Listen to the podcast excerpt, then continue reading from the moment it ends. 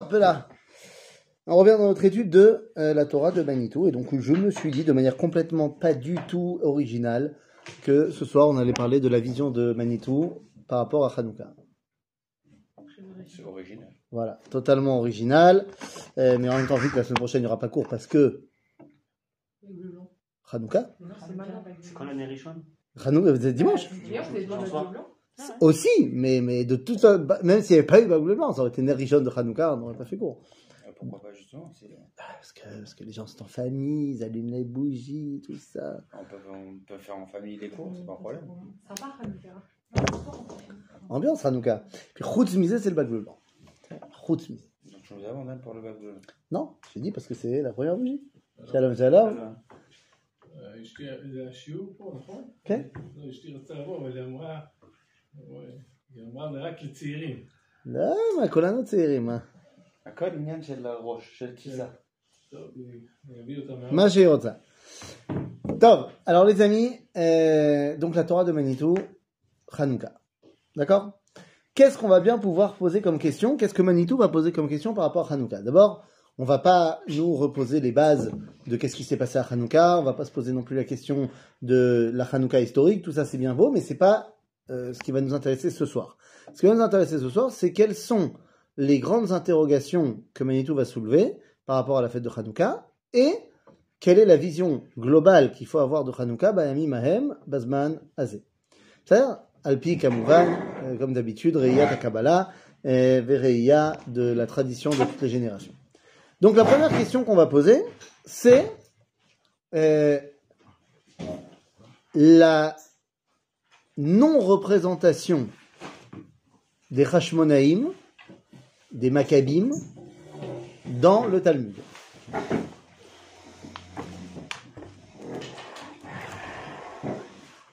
Un concours? Tu peux jouer, moi aussi? Il détient le record, mais essaye de... Attends, je peux essayer, moi. Faut que ça arrive jusque chez toi, c'est ça? Là, il y a, il y a, il y a un obstacle au milieu, vous n'avez pas. Au moins, c'est arrivé jusque chez elle. On n'a pas dit que ça devait arriver de où? Kitsour. Alors, la première question, c'est la non-représentation. Tout fout le camp. Tout fout le camp. Ça a commencé à cause de toi. Voilà. Donc, c'est bon? Donc la première question, c'est la non-représentation des Hashmonaïm dans le Talmud. C'est quand même assez, euh, assez évident pour être souligné. Yehuda HaMaccabi n'apparaît nulle part dans le Talmud à Bavli et à Yerushalmi. C'est, c'est quand même étonnant. Je veux dire, le nombre d'agadotes, le nombre de, de, de, d'histoires qu'on nous raconte dans le Talmud, sur toutes les fêtes, sur tous les événements, sur tous les trucs, Yehuda HaMaccabi n'est pas mentionné nulle part dans le Talmud. C'est-à-dire, déjà en soi, c'est un pro- enfin, c'est, ça a le mérite de poser la question. Deuxièmement, deuxième problématique. Donc, au-delà de qu'est-ce, que, qu'est-ce qui ne va pas chez Chazal, pourquoi ils n'aiment pas les Hashmonaïm, c'est la première problématique. Deuxième problématique. Pourquoi Hanouka est resté après la destruction du temple? Hanouka fait partie d'une série de fêtes qui sont marqués dans le livre Megillat Ta'anit. Vous connaissez ce livre Megillat Ta'anit? Pas Megillah, pas Ta'anit, Megillat Ta'anit. C'est un livre qui est un recueil de toutes les fêtes qui ont été instaurées à l'époque du Second Temple, des nouvelles fêtes juives. Les rabbins, ils ont le droit de faire des fêtes. Donc il y en a plein qui ont été instaurées. Il y a une trentaine de jours de fêtes en plus. D'accord? Parmi ces fêtes-là, Hanouka, Pourim. Toutes les fêtes ont été annulées après la destruction du temple, ce qui est marqué dans la Gemara, dans Maseret Rosh Hashanah, Boutla, Batla, Megillat Ta'anit, Chutz mi Hanouka ve Pourim. Pourim, on en parlera à son époque, mais Hanouka, on pose la question ce soir, pourquoi est-ce qu'elle n'a pas été annulée? D'accord? Donc c'est la deuxième question. Bonsoir. Bonsoir, bonsoir, je vous en prie. Donc ça c'est la deuxième question. La troisième question qu'on va se poser, et de savoir, alors que nous vivons dans un monde grécisé depuis deux mille ans, et qu'on s'est très bien accoutumé à ce monde grec, qu'est-ce qu'on a comme message à donner à Hanouka, aujourd'hui? C'est parce qu'on a dit, Manitou fait un constat qui est clair, euh, le monde grec a gagné. Pas chez nous, mais dans le monde, bah, la culture occidentale, c'est la culture grecque. Et nous, le peuple juif, on a puisé énormément de choses là-bas. Donc, qu'est-ce que nous, on met en avant et qu'est-ce qu'on fête à Hanouka? Ok, les questions sont claires? Yal. Alors, on va essayer de donner maintenant les réponses et voir s'il n'y a pas un lien, justement, entre ces trois questions euh, pour essayer de comprendre la fête de Hanouka. Donc, Yehuda Maccabi n'est pas mentionné nulle part dans le Talmud. Bichlal, Sefer HaMaccabim, a été clairement mis de côté euh, par les Chachamim. Shela Lama. Alors, je réponds tout de suite à la question que ce n'est pas un livre de Torah. Mais ça, ça n'a jamais été euh, un problème. Les apocryphes. Ça va? Maintenant, ces Sfarim Chitsonim, ce que vous en connaissez, à part... Qu'est-ce qui se passe? Qui es-tu? D'où viens-tu? Que fais-tu? On vient de parler de Sefer HaMaccabim. Chutz mi Sefer HaMaccabim, vous en connaissez? Des Sfarim Chitsonim? Ok. Je vais vous aider. Il y a par exemple le livre Ben Sira. Il y a par exemple le livre Yehudite, qui raconte l'histoire de Yehudite. Il y a Hanor, Enoch, plein de bouquins qui sont des... Certains d'entre eux sont des livres d'histoire, comme le Sefer Hashmonaïm, certains d'entre eux sont... ou comme Sefer Yehudite. Certains d'entre eux sont des, des livres ésotériques, comme Sefer Hanor, Sefer Enoch. Ça, il y a plein de bouquins. Je peux définir ésotérique. Ésotériques qui vont se, s'occuper euh, de la transcendance, de notre rapport avec la transcendance. Mais à aucun moment, ces livres sont des livres de Ruach HaKodesh. Il y a des livres de Chochma, comme Sefer Ben Sira, c'est un livre de sagesse et de Moussar. Il ressemble beaucoup à Michelet. Mais Michelet, c'est Ruach HaKodesh, c'est Nevoa. Ben Sira, c'est Chochma. D'accord? C'est pour ça que nous dira Rabbi Akiva dans le Talmud, Kol HaKore Basfarim HaChitzonim, En Lo Chelek Lo Olam Haba. Tout celui qui lit dans les livres Chitsonim, il n'a pas part au monde futur. Moi, je veux bien, mais Rabbi Akiva, il y a un problème, puisque les Sfarim Chitsonim, le Talmud les cite. Donc, c'est-à-dire qu'ils les ont lus. Lu. Alors quoi, tous les Amoraïm, ils n'ont pas part au monde futur? Et là-bas, il y a une différence entre l'Ikro Otam et l'Ikro Baem. L'Ikro Otam, c'est les livres, pour apprendre ce qu'ils disent. L'Ikro Baem, c'est leur donner un statut de Torah, comme on est coré Bat-Torah. D'accord? Et donc ça, on n'a pas le droit. Donc, Sefer HaMaccabim n'est pas censé être dans le Beth HaMidrash ni dans, la, dans le Tanakh. Mais pourquoi les Chachamim l'ont tellement mis de côté? Qu'est-ce qu'ils ont comme problème avec les Hashmonaïm? Eh bien, les amis, les Hashmonaïm sont des Kohanim. Or, d'après le judaïsme, il y a ce qu'on appelle la séparation des pouvoirs. Si je ne m'abuse. Quels sont les quatre piliers des pouvoirs d'après le judaïsme? Religieux. Ah, alors. Tu veux en hébreu? Re, ouais, parce que en hébreu ça fait un mot. Ça fait le mot Mishkan. Moyen mnémotechnique pour se rappeler. Mishkan, Melech, Shofet, Kohen, Venavi. C'est-à-dire le pouvoir, on va dire politique, Malchut. Malchut, c'est pas forcément un roi avec une couronne sur la tête, c'est l'État. Shofet, le pouvoir législatif et judiciaire. Kohen, c'est, on va dire, l'entité sacerdotale. Et Navi, ça c'est, euh, c'est autre chose, c'est un joker. Ok? Donc ce sont les trois qui sont quatre pouvoirs dans le judaïsme. Il faut qu'il y ait séparation des pouvoirs. Là, notre problème, c'est que les Hashmonaïm sont des Kohanim et qui vont prendre le pouvoir, le pouvoir politique. Et la question est la suivante. Est-ce que c'est bien? Ouais, non, pas est-ce que c'est bien. Est-ce qu'on a le droit, Bichlal, d'être Kohen et d'être roi en même temps? D'après le judaïsme. Lo yasur shevet mi Yehuda, en français. Toi, tu dis, Lo yasur shevet mi Yehuda. Donc toi, ton problème, c'est pas qu'il soit Kohanim, c'est que Bichlal ne soit pas de Yehuda. Ouais. C'est-à-dire que tu dis, il y aurait un interdit qu'on n'a pas le droit de mettre un roi qui n'est pas de la tribu d'Yehuda. Donc tu viens, tu fais un kouchia, Shaoul, ce qu'on fait. Hein, Zbaria. Shaoul, il vient de Binyamin. Tov, on peut dire que c'est Horahacha, que c'est Shmuel Hanavi qui l'a mis en place. On peut trouver ça comme notre joker. Hein?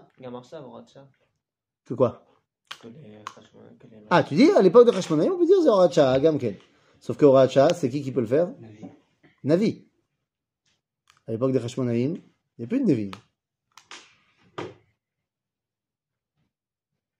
Non, non, le concept de Horahacha, c'est une prérogative qui est donnée aux prophètes, pas aux rabbins. Non, ah non, non, ça c'est autre chose. Attends deux secondes. Non, là c'est pas la question. Toi tu dis, attends, personne d'autre a fait la guerre, qu'il fasse la guerre. Non, ça y a pas de problème. La question n'est pas de savoir pour... est-ce que c'est bien qu'ils aient pris les armes ou pas. Une fois qu'ils ont gagné la guerre, pourquoi ils n'ont pas passé un coup de fil au Resh Galuta? En disant, allez, c'est bon, deviens le roi. La question n'est pas pourquoi ils ont fait la guerre, ça n'en a pas de problème. Mais pourquoi ils n'ont pas donné le pouvoir après? C'est ça le problème. Ok? Et donc là, si tu me dis Horahacha, vas-y, ça marche pas. Il n'y a pas une de Issour, le Chalev, bah. Bah quoi? Non, euh, le, la Malchut et la Keona. A... Bah, c'est ça la question que je pose. C'est que le Cohen, il est sur le la Malchut de Dieu, donc. Donc, donc c'est toute ma question. Est-ce qu'on a le droit d'être l'un et l'autre? C'est ça? Donc toi tu dis, il y a un verset qui dit l'Otasur Shevet mi Yehuda, l'Otasur Shevet mi Yehuda, on a pas le droit de, de, d'amener un roi qui n'est pas de Yehuda. En fait, c'est une marloquette entre le Talmud de Babylone et le Talmud de Jérusalem. Pour le Talmud de Babylone, c'est un problème que les Kohanim soient Melachim. Pour le Talmud, euh, non, c'est pas de Yerushalmi, je dis n'importe quoi. Pour le Talmud Yerushalmi, Maseret Orayot, on voit qu'il y a un problème. Il nous dit le Talmud de Yerushalmi, En Moshchim Melachim Kohanim, de Maseret Orayot. En Moshchim Melachim Kohanim. Donc ça, c'est clair, ça marche pas. Par contre, pour le Talmud Bavli, on nous raconte une histoire que lorsque Yanaï à Melech, donc Yanaï, c'est l'arrière-petit-fils de Matityahu à Cohen. On est trois générations après le Mérite de Hanouka, donc il est roi Hashmonaï, et les Chachamim ont un grand problème avec lui, mais pas parce qu'il est roi. Parce que d'après eux, il n'est pas saoul d'être Kohen Gadol. Parce qu'il y a eu un problème avec sa mère qui était Shvouya, et donc d'après eux, c'est pas saoul le Keuna. Aval, ils n'ont aucun problème avec le fait qu'il a Keter Malchut. Donc tu vois que d'après le Bavli, il n'y a pas de problème, d'après Yerushalmi, il y a un problème. D'après le Ramban, il y a un problème. Il possède comme Yerushalmi. D'après le Rambam, il n'y a pas de problème. Il possède comme le Bavli. On voit d'après le Hilchot Hanouka du Rambam, chapitre un, halakha un, que lui, il te dit pourquoi on fait Hanouka, parce que Chazar à Malchut le Israël yeter al Matayim Shana. Parce que le royauté d'Israël est revenu pendant plus de deux cents ans. Donc ça veut dire qu'il met en compte, il met dedans euh, tous les rabbins, tous les rois Hashmonaïm, et ça ne lui pose aucun problème. Donc selon le Ramban, on devait, on devait quand même faire le Hallel à Hanouka, mais pour quelle raison? Le Ramban nain. Ah non, mais ça n'a rien à voir. Le fait qu'ils aient ramené l'indépendance, c'est une chose, ils auraient dû après rendre le pouvoir au, au, à la Malchut de Yehuda. C'est la colle. Il faut dissocier le fait qu'on a réussi à se défaire des Grecs, c'est une chose. Et après, notre soupe interne, c'est notre soupe interne. Ok? Donc, on aurait un problème à ce que les Kohanim deviennent des rois. Mais, mais lama ze baaya. Lama ze baaya. Parce que le roi et le Kohen ne sont pas préposé à la même chose. Et que, semble-t-il, tu ne peux pas faire les deux en même temps. Le roi, bon alors évidemment, dans sa qualité de roi, il est préposé à la gestion de l'État. Mais au-delà de ça, il a aussi un rôle de transmission de la Torah. Mais quelle Torah? Quelle est la Torah du roi? La Torah du roi, c'est la Torah écrite.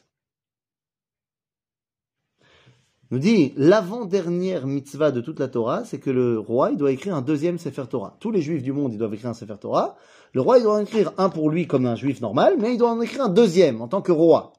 Vekara bo kol yemei chayav.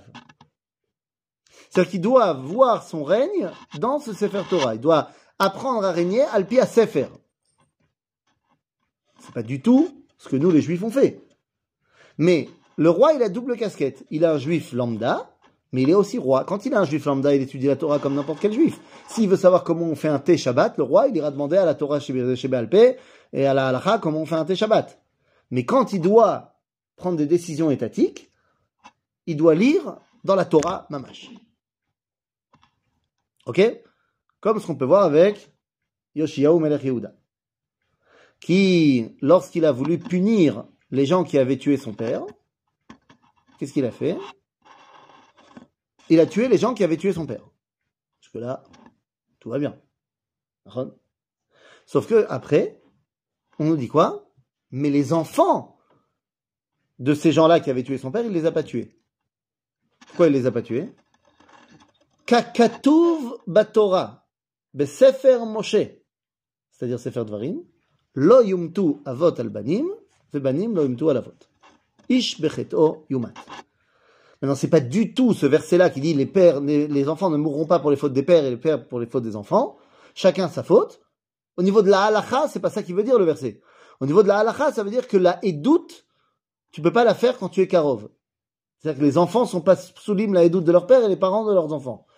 Mais lui, le roi, il lit comme un karaïte, le texte. Donc le roi, il est préposé à la Torah écrite.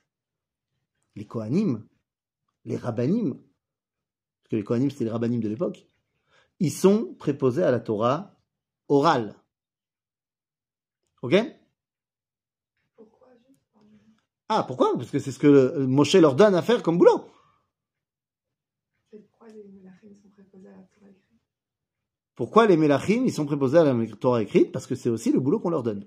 C'est-à-dire quand tu regardes dans la paracha de Vayeler, ok, l'avant-avant-dernière paracha de la Torah, lorsque Moshe laisse la place à la nouvelle génération, eh bien d'un côté, il va dire à Yehoshua, Tikra et ta Torah azot beozne bnei ha'am, c'est mitzvat akel. Et donc le roi, on lui donne le livre de la Torah dans les mains, et il dit aux Kohanim, c'est à eux d'enseigner et trouquer la Torah.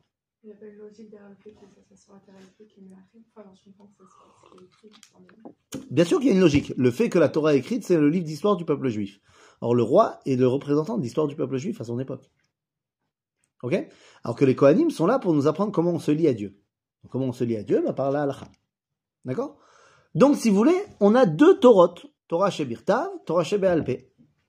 Les Melachim, c'est Torah Shebirtav. Les Kohanim, c'est Torah Shebealpé. Les Hashmonaïm sont des Kohanim.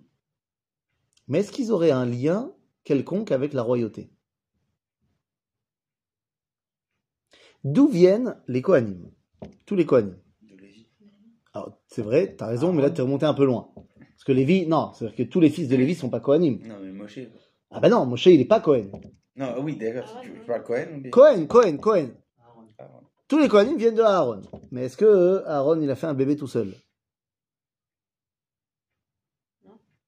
Donc, les Kohanim viennent de Aaron et de sa femme. Toda. C'est qui sa femme? Non, ah, non, excusez-moi, parce qu'on ne sait jamais, peut-être que l'enregistrement va arriver à Sciences Po, et donc on ne peut pas dire avec sa femme, et avec son partenaire de vie, euh, son follower. Son fo- comment on dit? Son follower. Le leader. Ouais, le leader et follower. On ne peut pas dire leader pour lui, et euh, Chazé Shalom. Donc, euh, avec son partenaire de vie de sexe euh, féminin. Tu peux en avoir de dire un truc comme ça? Aujourd'hui, on sait. Tu rentres dans des domaines. Hein, c'est ça. Hein. Mais c'est ça, il hein, ne faudrait pas le genrer non plus. La référence, peut-être qu'il fait tout le monde. Ah bah, euh, Ah, mais vignes, vignes, Alors, je, je vais te dire, moi j'ai appris de Rav Cherki que Benadam Shelomet Torah ou Tzach Ladat Beze Olam Uchay. Bon, sinon, à part ça, il y a une histoire à l'école de Sciences Po, je crois, Paris, qu'il y a une dame. Une professeure de voilà, le professeur de danse. C'est ça. Oui, bah c'est ça. C'est quoi ça? Ah, c'est ça. Elle ne voulait pas que les hommes dansent ensemble. Non, elle, elle donne des cours de danse depuis des années, et donc dans, dans des danses, c'est des couples, c'est des danses de couple. Donc elle a dit, voilà, euh, l'homme il fait ce rôle-là, la femme fait ce rôle-là. Et parce qu'elle a dit, il y a l'homme et la femme, ça a fait un tollé, elle est virée de... Ou elle est partie de Sciences Po. Ouais. Deux femmes qui voulaient danser ensemble. Ouais, je crois pas que ce soit ça le problème. L'histoire, ça, c'est, ça a commencé non, l'histoire, c'est comme ça. ça. Elle s'est interviewée, elle a dit ça. Il y avait... Ça fait des dizaines d'années qu'elle enseigne le même cours. Et toujours il y a écrit homme-femme quand elle prépare le cours. Et là, okay. Elle reçoit la fiche pour préparer le cours, elle voit que c'est écrit leader-follower. Le leader, soi-disant le rôle de l'homme, et le follower, le rôle de la femme. Et euh... enfin, mais il, y a des, il, y a, il y a des gens qui n'ont pas compris, il y a des filles qui se sont qui ont cru que leader, ça voulait dire les, les, les personnes qui, qui avaient déjà fait ce cours-là les années précédentes. Ils sont mmh. leaders. Donc elles n'ont pas trop compris. Donc la prof, elle a dit, bon, alors vous savez quoi, les hommes d'un côté, les filles de l'autre. Et, et coup, ça a, a fait le tollé. Il y a un mec de E S V, là, l'Europe Écologie Les Verts, il a, il, il a rapporté ça. Bon, Bekitsour, vous avez compris qu'il y a un problème. Quoi qu'il, donc Aaron, il n'a pas fait ça tout seul, il était avec sa femme. Et c'est qui sa femme? Elisheva. Elisheva. Yehuda. Bataminada Vachot Narshon, telle qu'elle est présentée dans la Torah. Donc Elisheva, elle est la fille de la Malchoute. Elle est la sœur du roi d'Israël. La fille du chef de la tribu de Yehuda. Donc ça veut dire que tous les Kohanim sont reliés à la Malchoute Mitzad Ima. Ouais, vous me suivez? Shama Baya. Nous dit le livre de Michelet, Shema Beni Moussar Avicha Val Titosh Torah Timecha. Rashi Bamakom Moussar Avicha ze Torah Shebirtav Torah Timecha ze Torah Shebealpe. Comme les Kohanim, ils sont censés être les responsables de la Torah Shebealpe, ils sont les responsables de Torah Timecha. Donc de par leur mère, ils sont reliés à la Malchoute, de par leur mère, ils ont pris les armes pour sauver quoi? Ben, Torah Shebealpé. Quand est-ce que c'est parti en cacahuète? Lorsque les Hashmonaïm n'ont pas rendu la Malchoute et en même temps ont abandonné Torah Shebealpé. Puisque les Hashmonaïm, c'est pas tant qu'ils n'aient pas rendu la Malchoute le problème. C'est qu'une fois qu'ils l'ont pas rendu, ils sont aussi devenus, deux générations après Hanouka, Sadducéens, Sdukim, qui ont rejeté Torah Shebealpé. En d'autres termes, ben ils ont manqué à leurs deux tafkidim. Un, d'être Kohanim, d'enseigner la Torah orale, ils ont rejeté la Torah orale. Et deuxièmement, le fait qu'ils étaient reliés à la Malchoute de par Ima, bah là aussi c'est parti en cacahuète. Donc ils faisaient plus du tout la Vodat Bet Hamikdash. Ils faisaient la Vodat Bet Hamikdash, Adai, tel que c'est marqué, si tu veux, dans la Torah, en mode un petit peu karaïte. Et il y avait certainement des traditions qu'ils ont continué à faire en mode halakha, mais concrètement, euh, ils donnaient plus l'importance au rabbanim. Alexander Yanaï, qui est le roi Hashmonaïte, le premier à devenir sadducéen, les repas de famille devaient être chaud patate, parce qu'il est marié avec Alexandra Shlom Tzion. Et Alexandra Shlom Tzion, c'est la femme de Shimon, c'est la, c'est la femme, c'est la sœur de Shimon ben Shatar qui est née à Sanhedrin. Donc c'est-à-dire que le roi qui a officiellement rejeté la Torah orale est le beau-frère du chef du Sanhedrin. Donc ambiance. C'est-à-dire dans les repas de famille, ça devait être chaud. Donc, les Kohanim, le problème c'est pas tant qu'ils aient pris le pouvoir, c'est qu'ils aient manqué à leur réalité de Kohanim et qu'ils aient introduit l'idée que la Torah orale, c'est pas obligatoire. Ça va être la base de ce qui va devenir le karaïsme, ça va être la base de ce qui va devenir aujourd'hui toutes les torahs, toutes les tendances à venir remettre en cause la légitimité de la transmission orale du judaïsme. Et donc contre ça, les Chachamim, ils ont un grand problème. Et donc à partir du moment où les Hashmonaïm partent en cacahuète, ils ne sont plus, ils sont, ils sont boycottés. Et on ne va pas parler d'eux du tout dans tout le Talmud. Alors qu'ils ont fait quelque chose d'extraordinaire. Parce que c'est bien beau d'avoir fait quelque chose d'extraordinaire, mais si après, tu détruis tout ce que tu as mis en place, ben c'est machenikra ketoé à la richonot. Mazé toé à la richonot, c'est-à-dire quelqu'un qui aurait fait toute la Torah toute sa vie, à la fin, il rejette tout en bloc. Ben, tu peux donc plus donner de, de crédit et de valeur à ce qu'il a enseigné quand il était plus jeune. Ok? Ça marche? Donc, ça c'est le premier problème. Quel est le problème qu'on a avec les Kohanim? C'est qu'ils ont manqué à leur réalité de Kohanim. Ensuite, on a dit, on a un deuxième problème, une deuxième question très importante. C'était quoi notre deuxième question? Pourquoi ils n'ont pas abandonné quoi? Ils n'ont pas relié la royauté. Non, ça, on a, ça, ça fait partie de la première. Ça, on a dit, ils n'ont pas voulu parce qu'ils n'ont pas voulu, tout simplement. Après, il y a eu un problème d'ego.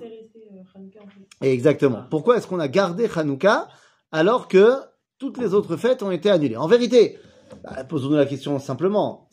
Toutes les fêtes qui ont été mises en place pour des victoires du Second Temple, à partir du moment où le Temple a été détruit et que les Romains, ils ont tout terminé, tu vas continuer à faire des fêtes euh, qui rappellent des victoires alors que t'es pas là, quoi. Donc c'est tout à fait une logique que ces fêtes ont été annulées. Par rapport ouais. juste à ce que vous avez avant, ouais. c'est pour ça qu'ils ont renvoyé après Yehuda Maccabi. Qui?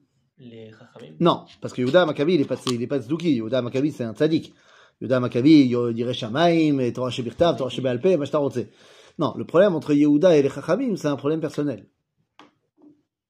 Qui est Qui est que Yehuda, il a un grand problème avec les Chachamim parce qu'ils n'ont pas bougé. Ah, rappelle-toi hein, de la première page de la Gemara dans Maseret Kiddushin.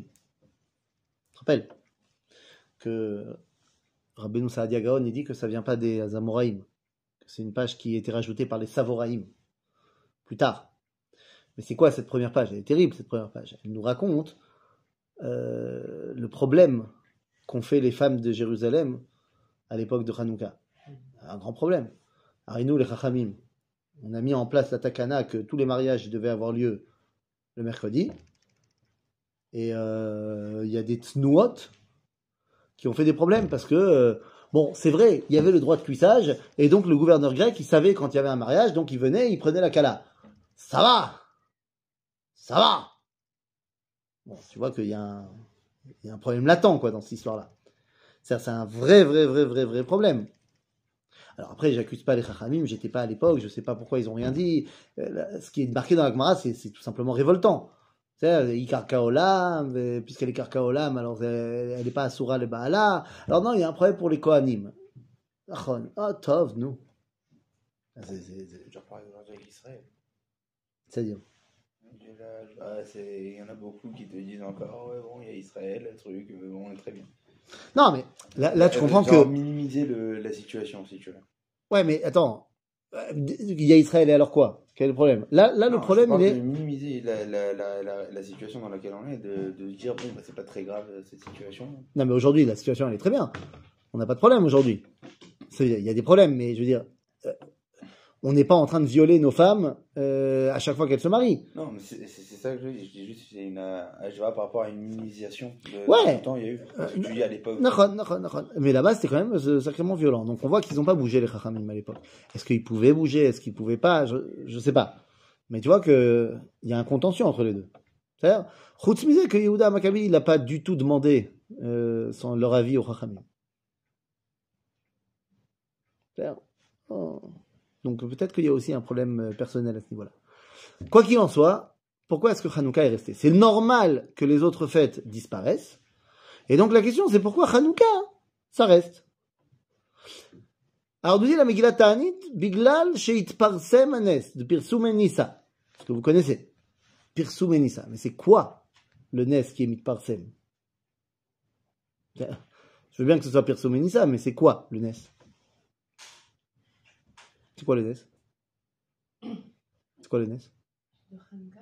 Ben, on t'a dit, on garde Hanouka, parce que Hanouka, c'est différent des autres fêtes qu'on a rajoutées dans le, dans le deuxième temple, c'est que Itparsem Hanes. Et la question, c'est quel nes? Si on parle de la petite fiole d'huile, Lo Itparsem Shum Davar. Itparsem. Vite fait. Mais qu'est-ce qu'on s'en fiche après? C'est-à-dire que le miracle de la petite fiole d'huile a duré huit jours. Donc pourquoi est-ce que quand on a annulé Megillat Ta'anit deux cents ans plus tard, qu'est-ce que je dis, trois cents ans plus tard, tu dis non, on garde Hanouka parce qu'il te parsait Manès. Le plus logique à dire de perso, ce serait les victoires. Mais, mais là, ça marche pas. Parce que justement, toutes les autres fêtes sont des victoires et elles ont été annulées. Quoi? Qu'est-ce qu'il y a? Alors c'est ce qu'il dit, les victoires militaires. Sauf que, j'entends bien. Mais toutes les autres fêtes aussi, elles viennent, enfin pas toutes, mais une grande partie, elles viennent aussi parler de victoires militaires. Et le problème, c'est qu'elles ont été annulées parce que franchement, ok, on a gagné la guerre, mais maintenant on a perdu au final. Quand les Romains ils viennent et qu'ils détruisent tout et qu'on part en exil, ben, on a perdu. Donc tous les acquis de, cette, de ces victoires-là, finalement, ça ne sert plus à rien. Et là, il parsait Manès, des Mawanès, ben on est Bagalout, Nahon, et on est toujours là. Zanès. On est Bagalout. Après les Romains, une fois que les Romains ils nous détruisent le Beth Amikdash, ils nous envoient en exil, on est, on est en Galout. C'est... Et on est toujours là. C'est que maintenant que tu peux dire ça. Badaï, c'est que maintenant qu'on peut dire ça. Euh, maintenant, c'est-à-dire. trois cents ans après, quatre cents ans après, ouais. On ne peut pas dire encore que c'est sur ça. Ah bon? Et pourquoi pas? Je ne sais pas. bah, ils sont toujours là. Au moment où ils détruisent, ou, au moment où ils disent Boutla Megillat Ta'ani, c'est déjà après. C'est quatre cents ans après, parce que c'est deux cents ans après, euh, après les Romains. Ok, alors c'est deux cents ans. C'est quatre cents ans après Hanouka. Ok, deux cents ans après les Romains. C'est-à-dire deux cents ans, on aurait dû disparaître. On est toujours là. C'est l'éternité du Ham Israël. Exactement. C'est quoi les autres? Justement, on ne les connaît pas, mais du coup. Ah si, bah on les connaît, ils sont marqués dans Megillat Ta'anit. Parce que les autres ne viennent pas mettre en avant le fait qu'on s'est battu pour notre identité. Le fait, les autres, c'est des trucs ponctuels. Hanouka, c'est le moment où tu as décidé de partir en guerre parce qu'on voulait te prendre ton identité. À la différence de Pourim. Pourim, on a voulu te massacrer. Mais là, on a voulu te prendre ton identité. Ah, t'es toujours là? Ah, ben ça, c'est Hanès. On dit, au Rachaim HaKadosh, Rabbi, euh, Rabbi Chaim Ben Attar, il nous dit, c'est quand même ouf. La Gemara nous dit que la Géoula, elle vient dans, un, dans une époque, soit chez Kulo Zakai, on est tous des tzadikim, soit Kulo Chayav, tous des Rechaim. Et le Gaon de Vilna, il dit, il est plus sur euh, le deuxième avis. Rabbi Chaim Ben Attar dit alors c'est quoi que pourquoi Dieu il nous donne la Géoula si on n'est tous pas méritants? Il dit parce qu'on a beau ne pas être méritants, il y a toujours quelqu'un à libérer après mille sept cents ans d'exil. C'est, c'est, c'est un mérite à Rigadel. Les Juifs sont toujours Juifs, alors que ça aurait été tellement plus simple pour nous de s'assimiler. Tu t'assimiles, au bout d'une génération, ça y est, plus personne ne sait que t'es Juif. Il n'y a plus de problème, tu peux travailler, tu n'es pas persécuté, machin. Donc c'est, c'est, c'est Nespel et Ploïm que Amisraël va continuer Bagalout. Et donc en fait, ça veut dire que si on continue Hanouka, il ne faut pas se tromper de qu'est-ce que c'est Hanouka. Bien sûr que c'est la victoire. Parce que s'il n'y avait pas eu la victoire, on n'aurait pas pu mettre en avant notre identité. Mais c'est quoi qui nous a permis donc? Eh bien, une fois qu'on a gagné, on a pu mettre en place l'identité d'Israël. Et je vais vous dire mieux que ça. Et pourquoi à ce moment-là, oui, tout le monde ne parle que de cette fiole d'huile? Ah, parce que tout le monde ne se trompe. Il n'étudie pas la Torah. C'est un vrai problème. Comme si c'était ça le miracle exceptionnel. C'est un vrai problème. C'est évidemment pas ça le miracle exceptionnel. Alors, on l'a déjà dit souvent, ce miracle, il n'est mentionné que dans deux, trois endroits, dans toute la littérature rabbinique. Euh, c'est vraiment pas, c'est vraiment pas important pour nous, le fait qu'il y ait eu un petit miracle avec une petite fiole d'huile. Par contre, le fait que Am Israël il a survécu et que la Ménorah est le témoin de la présence divine qui règne dans le peuple juif, ça oui. Ok ? Et donc, si vous voulez, pourquoi est-ce qu'on continue à faire Hanouka, Bagalout ? Justement parce que ça vient témoigner de l'identité d'Israël. Où est-ce que tu mets la Hanoukia ? À la fenêtre. Ah. Merci. En vrai, d'après la halakha, tu la mets pas à la fenêtre. Tu la mets à la porte. Si tu peux pas, parce que t'as peur des goïms. Ou alors, parce que j'habite dans un appartement au vingt et unième étage et qu'il n'y a personne d'autre sur mon palier. Alors personne va le voir si je le mets devant la porte. À la fenêtre aussi. Au vingt et unième étage. Je, je te dis, si c'est parce que j'ai peur des goïms, bah galoute, je ne peux pas la mettre dehors parce que j'ai peur des goïms. Donc je le mets chez moi. Si je le mets à ma fenêtre, peut-être que les goïms ils vont voir quand même. Donc si j'ai peur, peur, je le mets même dans mon salon. Ok ? On peut pas l'identité si on la cache.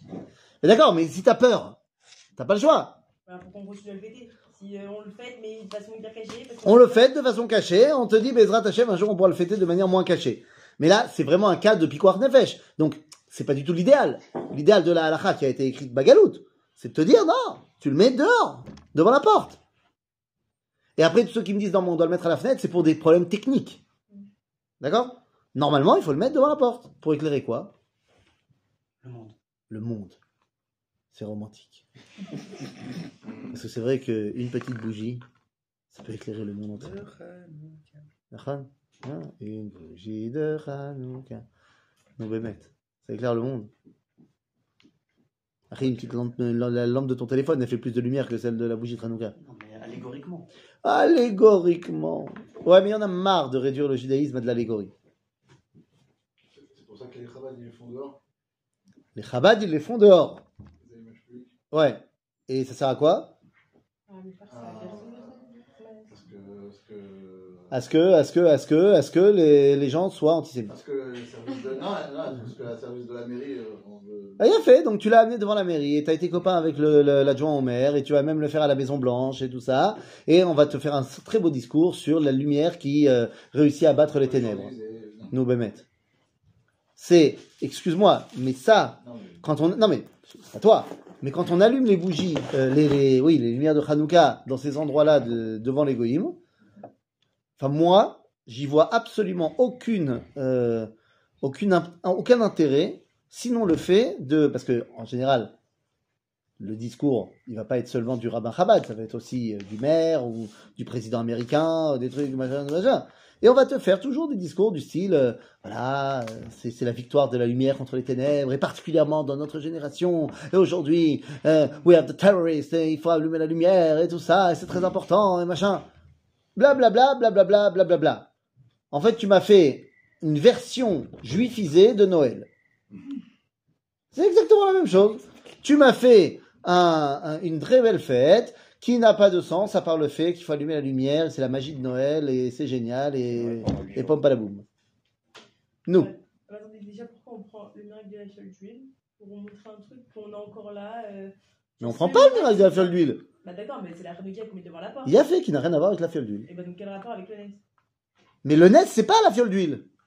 D'accord, mais alors pourquoi on met toujours le rapport entre les deux? Il y a aucun rapport. Mais c'est ce que je suis en train de te dire. La Hanoukia n'a absolument rien à voir avec la fiole d'huile. Donc pourquoi on allume la Hanoukia? Ah, pourquoi on allume la Hanouka? Donc j'ai posé la question, où est-ce qu'on la met? On la met devant la porte. J'ai demandé qu'est-ce qu'on éclaire. Vous m'avez dit le monde. Bon, et, et, et de manière plus terre à terre. T'as les chamas. Non, Bémet. Le palier. Le palier. T'éclaires ta porte en fait. Et nous dit la halakha, tu dois la mettre où la Hanoukia?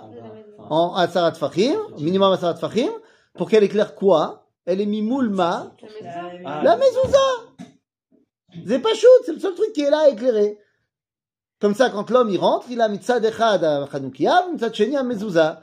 C'est-à-dire que, en fait, tu mets ta Hanoukia pour éclairer le machin qui a marché. Tu mets un spot sur le N E S. C'est quoi le N E S? C'est la maison juive. Donc c'est pour nous, en fait, c'est pas pour les autres. Non, que tout le monde voit qu'ici, il y a une maison juive. Toi aussi. Mais alors, d'où le système du euh, un, deux, trois, quatre, cinq, six, sept, huit? Alors, d'où le système du un, deux, trois, quatre, cinq, sept, huit, je l'ai déjà dit euh, souvent, ça c'est pas Manitou, ça c'est Flavius Joseph, qui nous explique tout simplement, dans le livre Kadmoniot à Yehudim, qu'il euh, y avait un minag à l'époque de la guerre, lorsqu'on nous avait interdit de faire la Brit Mila. Que lorsque l'enfant naissait, on mettait une bougie devant la maison. Et le deuxième jour, le deuxième, ouais, le troisième. Il a les chamas, ils sont ça, ils se... Il a les chamas, ils vont se disputer. Est-ce que c'est de un à huit ou de huit à un? Et toi, tu me dis, ça marche pas avec l'histoire de Flavius Joseph. Okay. Nachon, c'est Kushia Tova. Moi, je suis Kushia Odioter Tova. Arezé Minag, Nachon. Gamlefi Agmar Arezé Minag. Donc, Minhag, ça veut dire quoi en français? Tradition. Tradition. Vous avez raison, mais je préfère un autre mot. Le mot, c'est littéralement Minhag, ça veut dire ce qu'on fait. Ça vient du mot l'inhog, anin noheg.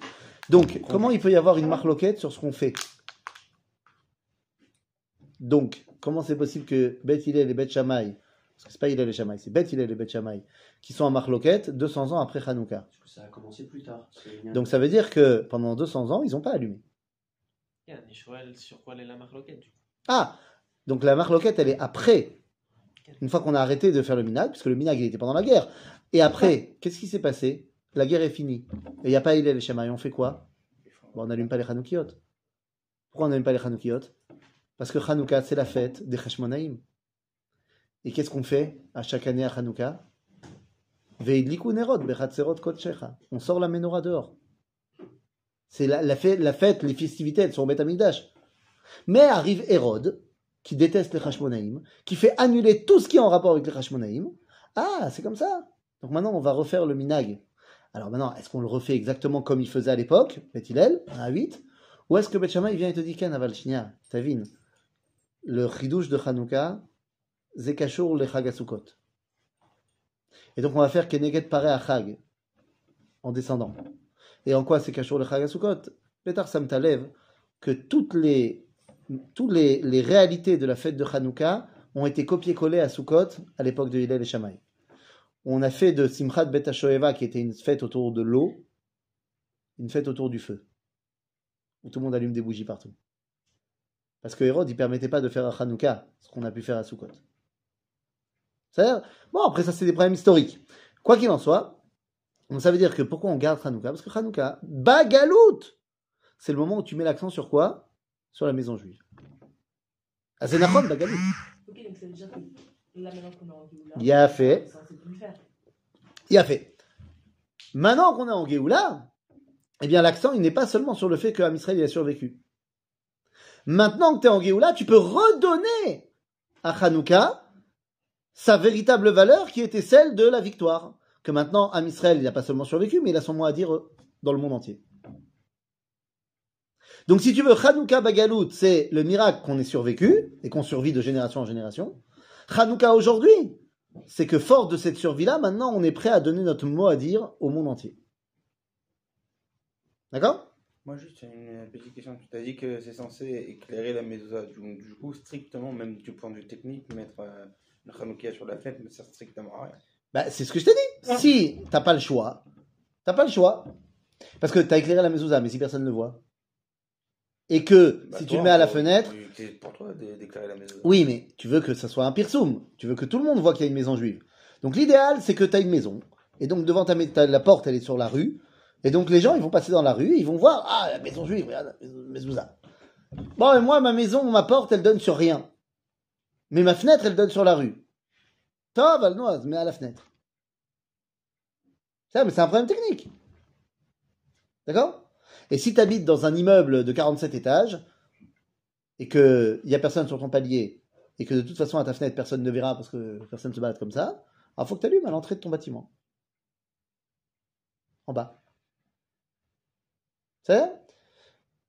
Et que de la tset, Mikol, ça fait que tu as qu'à en allumer une autre en haut, euh, si tu veux, la rouche, Mida, t'as. C'est ça ? Donc, ça nous amène à notre troisième question. Et la troisième question, c'était quoi ? Nounou. Pourquoi on l'a fait aujourd'hui ? Et donc, qu'est-ce qu'on a aujourd'hui comme message ? Puisqu'on a dit, il faut amener un message. Maintenant qu'on peut là, ramener avec ce message, alors quel est ce message ? Quel est le message ? On vit dans une culture gréquisée depuis deux mille ans. Qu'est-ce qu'on a à dire, nous, à la Grèce ?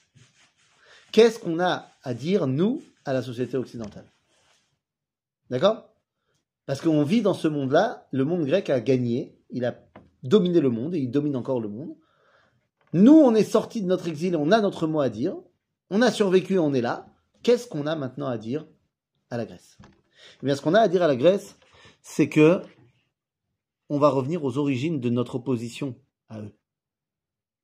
Et l'origine de notre opposition à la Grèce, disait Manitou, c'est qu'ils ne voulaient pas enlever la Torah, mais il voulait annihiler Am Israël. Car Am Israël ne peut pas être celui qui fait le trait d'union avec le transcendant, avec Dieu. Dans la mesure où normalement tout passe par la Grèce. Et donc quand tu regardes dans Al-Anissim, il y a marqué Bimem Atityahu ben Yochanan Kohen Gadol Chashmonai Uvanav Keshamda Malchut Yavan Arishaa Alamecha Israël Ashkicham Mi Toratecha. C'est-à-dire de nous faire oublier de ta Torah. Ce n'est pas l'échakecham Torah Techa, ce n'est pas qu'il voulait faire oublier ta Torah, mais il voulait nous faire oublier de la Torah. La Torah, ils l'ont prise, ils l'ont traduite en grec, mais ils ne voulaient pas du peuple juif. Aujourd'hui, nous avons comme mission de venir dire au monde que c'est nous qui servons de trait d'union entre Dieu et le reste du monde. Il ne suffit pas de le dire, il faut le faire également. Mais c'est ça notre message à donner aujourd'hui. Hanouka Bezman Hageoula, c'est le moment où le monde attend de nous qu'on allume véritablement la lumière. Véritablement, et pas par des, des paroles très euh, dans, les, dans les airs, mais par une réalité concrète où Am Israël prend son rôle à cœur et dévoile HaKadosh Baruch Hu dans le monde. C'est, à ça, que tout, c'est ça que tout le monde attend. Et c'est ça notre rôle de Hanouka aujourd'hui, pour montrer à la société occidentale ce qui lui manque. C'est quoi ce qui lui manque ? Comme nous dit Rabbi Yehuda Halevi, Al tefateach chokhma yevanit, ki en ba perot, ki im prachim.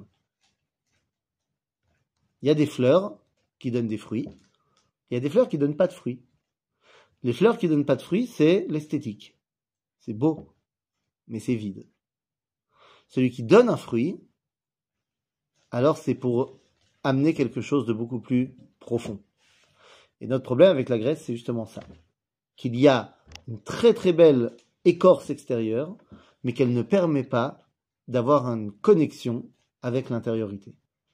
Et donc je terminerai en disant qu'en fait, ce qu'il faut faire, c'est dessiner sur les statues grecques la pupille des yeux.